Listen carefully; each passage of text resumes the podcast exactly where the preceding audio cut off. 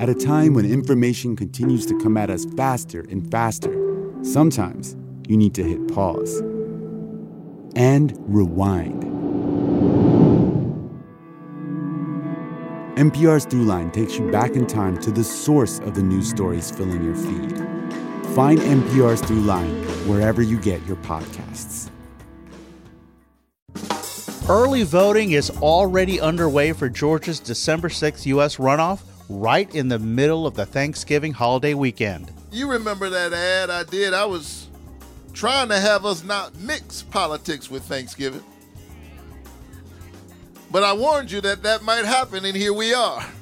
Democratic U.S. Senator Raphael Warnock and Republican challenger Herschel Walker are taking their stump speech all around the state.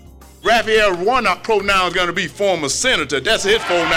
Yes, sir. Yes, sir. His pronoun going to be former senator. This race is about competence and character. And both sides are rolling out their Georgia and national political families. Who do you want to fight for you in the United States Senate? Do you want a guy that represents our values like Herschel Walker? Do you want somebody that stood with Joe Biden 96% of the time? Herschel Walker was a heck of a football player. But, but, but here's the question Does that make him the best person to represent you in the U.S. Senate? Welcome to our brief Thanksgiving edition. I'm Emma Hurt with Axios, and I'm very grateful for all of you. Oh, and I'm Sam Gringlas, politics reporter with WABE, wishing you all a very happy Turkey Day. And I'm Rahul Bali, also a politics reporter at WABE, and I'm trying to tape this podcast in a house with three families and a dog chasing all the kids. And I hope you will have some sweet potato on your Thanksgiving menu. I'm Susanna Capelouto, politics editor at WABE, and this is Georgia Votes 2022, the extended runoff edition, a podcast from WABE. I vote because it's a privilege. I vote it's a duty, because I want to make an impact. I vote because I want leaders who care about voting my future. is the gift of so freedom. voting matters to me because I believe there is value in my voice.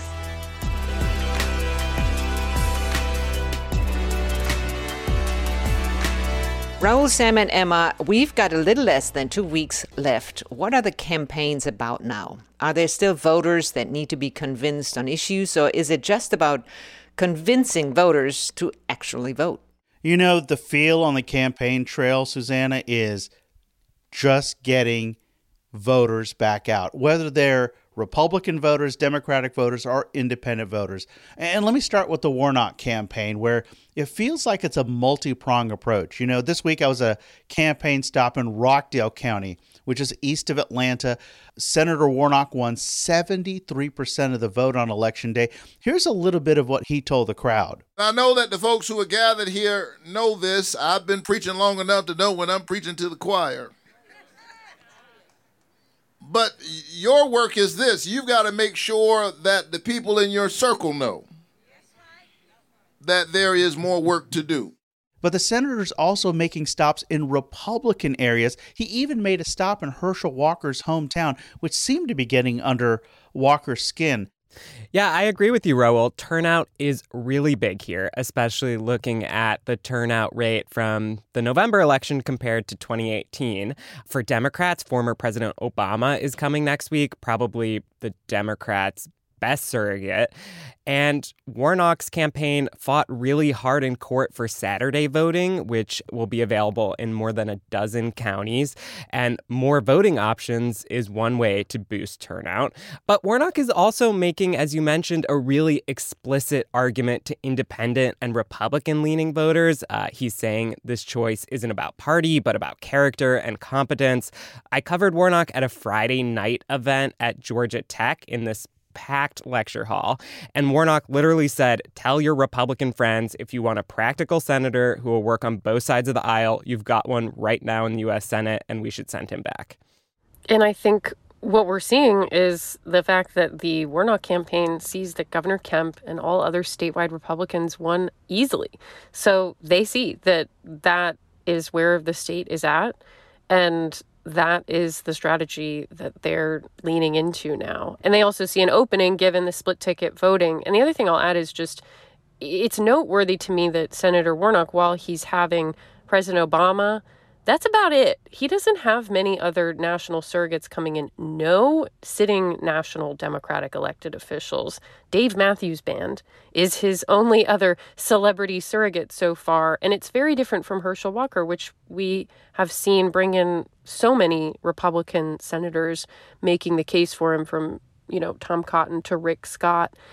It's just quite a divergence in the strategy that these two are committed to right now. Yeah, so let's talk about Walker's campaign. What's what's happening on that side? Walker is kind of sticking to the same message that he had in the general. He's he's leaning into issues that you might see as more divisive for a general election, like talking quite a bit about men and women's sports, anti-trans youth athletes, rhetoric, campaigning again with Riley Gaines, a, a swimmer who's become quite an advocate on this issue. He talks about abortion on the campaign trail. This is not something that we saw from Governor Kemp in a general election.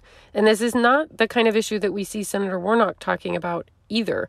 And I think it reflects the fact that Herschel Walker needs Republicans to vote for him. So it's a little bit more of a, a base turnout strategy in a general, whereas Warnock, as we know, is going straight for the middle, straight for the independent, moderate, maybe swing voter Republican Georgians. Speaking about Governor Kemp, um, he stumped for Herschel Walker once so far over the weekend. What else is he expected to do? So, Em and I were at that Kemp Walker event. It was in Cobb County at one of the most popular gun stores in the area. Let me give you a taste of that stump speech. He will go and fight for those values that we believe in here in our state. And that's why it's time to retire Raphael Warnock and send Herschel Walker to the United States Senate. I would expect Governor Kemp to be out there. You know, Kemp is becoming a national figure in Republican circles. And if he's going to be a national candidate, it starts with races like this. Yeah, and again, to speak to how how weird things have gotten, even Democrats were campaigning in a way with Brian Kemp that day. Earlier that morning, the Democratic Party of Georgia literally called press conference for Kemp Warnock voters in which they, you know, had these voters talk about why they voted for Brian Kemp and Raphael Warnock, which is just speaks to the power that everyone sees in in Brian Kemp's name right now in Georgia after the general. Now, let's set aside Kemp, the rally surrogate, for a second. Politico is reporting that Kemp has cut an ad for Walker that will begin airing on Thanksgiving. Kemp has also shared his turnout operation with the McConnell aligned Senate Leadership Fund, that is lists, targeting tools, and staffers. Republicans now say they have something like 500 staffers in the field. And just for a note of comparison, the Warnock campaign says that they have 900 staffers in the field and that they're going to knock more doors over this four week runoff than they did during the last four months of the general election look, I mean, going forward, this just puts Brian Kemp in a pretty great spot where he can take credit for Walker's win if he wins. But if he doesn't win, well, that's Herschel Walker's candidacy, and it wasn't my doing. And at the same time, now he has no real risk to showing up with Herschel Walker, as we've seen, whereas he did certainly have that in the general. I want to mention two other important dynamics. And you heard Sam kind of first bring it up, and, and that's this fight over Saturday voting. It originally was the Georgia Secretary of State and the Attorney General's office. But you know what? Once they lost in local court and the Georgia Court of Appeals, they hit the eject button and turned their focus to Saturday voting. It's interesting that it's the Georgia Republican Party and the RNC who picked up the ball on this. So I'm going to be watching the turnout on Saturday and the turnout on Sunday, something Senator Warnock is talking about a lot on the campaign trail. Then we have mandatory in person early voting all of next week, Monday through Friday. Let's take a break. This is Georgia Votes 2022, the runoff edition. I'm Susanna Capelouto. Sounds Like ATL is a music documentary series that takes an in depth look at the artists amplifying Atlanta's famed music community. Built around a desire to highlight Atlanta's diverse and world renowned music scene, each episode features unforgettable, intimate musical performances by fresh new musical guests, each with exclusive interviews about the stories behind their music. Listen to Sounds Like ATL Saturday evenings at 7 on WABE and WABE.org.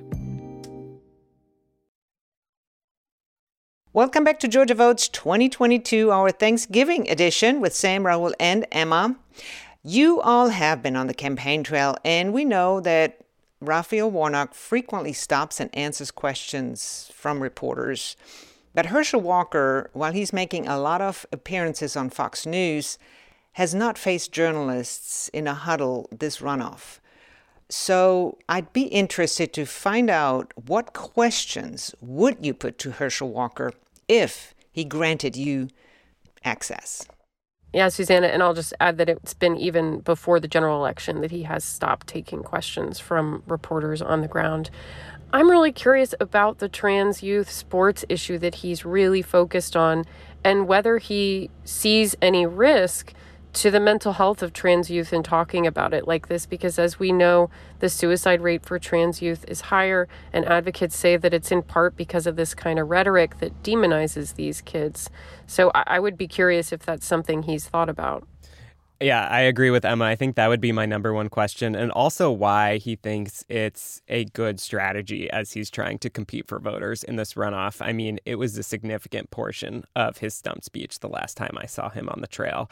And that gets me to my question, which is I'd want to ask him why does he think that Governor Kemp got something like 200,000 more votes than he did, and what he's doing to bring those voters to his corner in this runoff. I guess part of his answer might be that he's deploying Governor Kemp on the campaign trail, but I'm curious why he thinks uh, that gap existed. You know, I would also ask him if who he would have voted for for minority leader in the Senate between Mitch McConnell and Rick Scott. That was a big fight between the two of them, and all other Republican senators had to take a vote. How would he have voted? And and one other thing, this interesting dynamic on the fundraising side of things uh, of, of Republican backed organizations who are fundraising off Herschel Walker's name but giving very little money to him. Sometimes just pennies on the dollar. That that intrigues me. I'd love to ask him about that. But also the idea of what of Emma was talking about, the fact that Leader McConnell held that election before the Georgia runoff was held. Yeah, both former President Trump and the NRSC and, and Senator Rick Scott both did that to Walker, fundraising on on his name, but but taking the majority of the money. I mean, one thing I'll note is while we really appreciate that Senator Warnock almost always takes questions, he is so on message when he gaggles. Like he does not deviate at all from his stump speech talking points that sometimes you're like, huh, I asked this question and I'm not sure if I got a great answer to it. He did answer, but I'm not sure how much substance I got out of it. I think that's one thing I'd add to this mix. I think it's a really good point, Sam. And it's also true that this is a trait that Warnock shares with Governor Brian Kemp. They're both really disciplined candidates. And while they both take a lot of questions, it is true that the answers to the questions often don't have anything new or interesting in them.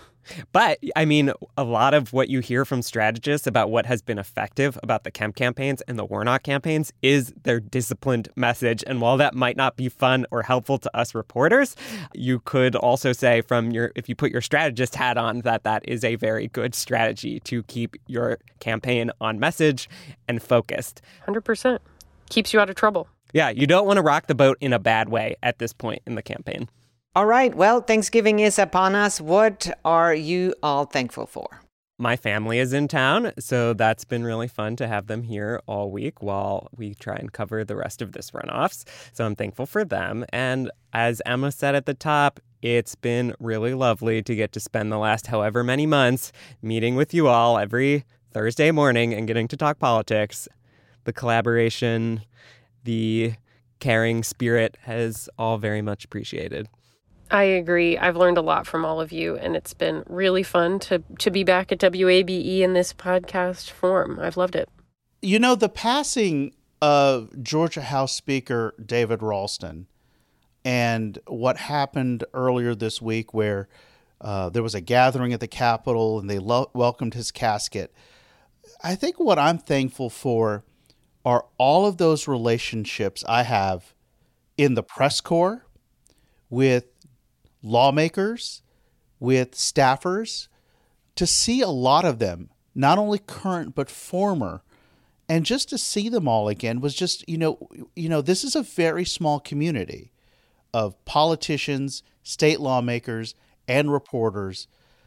We have a complicated relationship, but I'm thankful for those relationships because it allows me and all of us to report on, on what very important things are happening politically in the state of Georgia and what that means for people. And, and so I think what I'm thankful for, because I was reminded of it this week, are all of those relationships. Some of them good, most of them complicated, but I think that's what I'm thankful for. And also, producer Kevin, what are you thankful for? Normally, I'd tell you bicycles, but because of uh, some injuries sustained because of my bicycle, uh, definitely comfy couches, good books, and good music.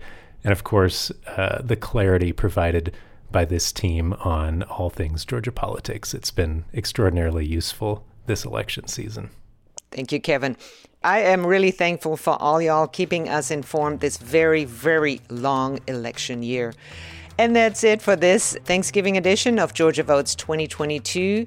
Go and vote early. Election day is December 6th. Kevin Rinker is our producer, and you can email us at georgiavotes at wabe.org. Georgia Votes 2022 is a production of the WABE politics team. We'll see you next week.